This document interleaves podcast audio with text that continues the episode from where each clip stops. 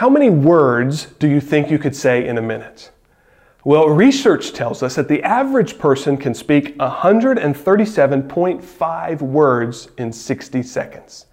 That seems like a lot to me. And for Christians, our question needs to be, what are we doing with those 137.5 words? Are we glorifying God or are we sinning against Him? Proverbs chapter 10, verse 19 says the question this way: when words are many, transgression is not lacking, but whoever restrains his lips is prudent. What are we doing with our words? Well, Scripture tells us that the more words we use, the more we speak, the higher the opportunity to sin. And we know this is true. We've all been there where we're talking a lot and we feel unfiltered and we say things that we wish we could take back. We've all been there.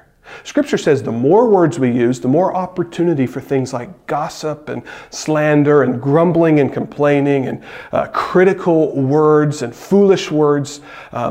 Those things increase the more words we use. And so the wise person knows to restrain their lips, because as we restrain our lips, we have fewer opportunities for sin.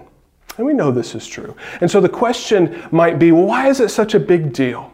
Well, it's a big deal for two reasons. Number one, Proverbs tells us that the tongue has the power for life and death. Wow, that's a big deal.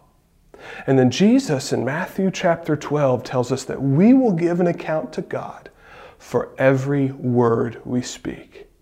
So in a culture of thousands of screaming voices around us at all times, let's be wise with our words. Let's be careful, let's be kind, and let's speak to each other with few but powerful words.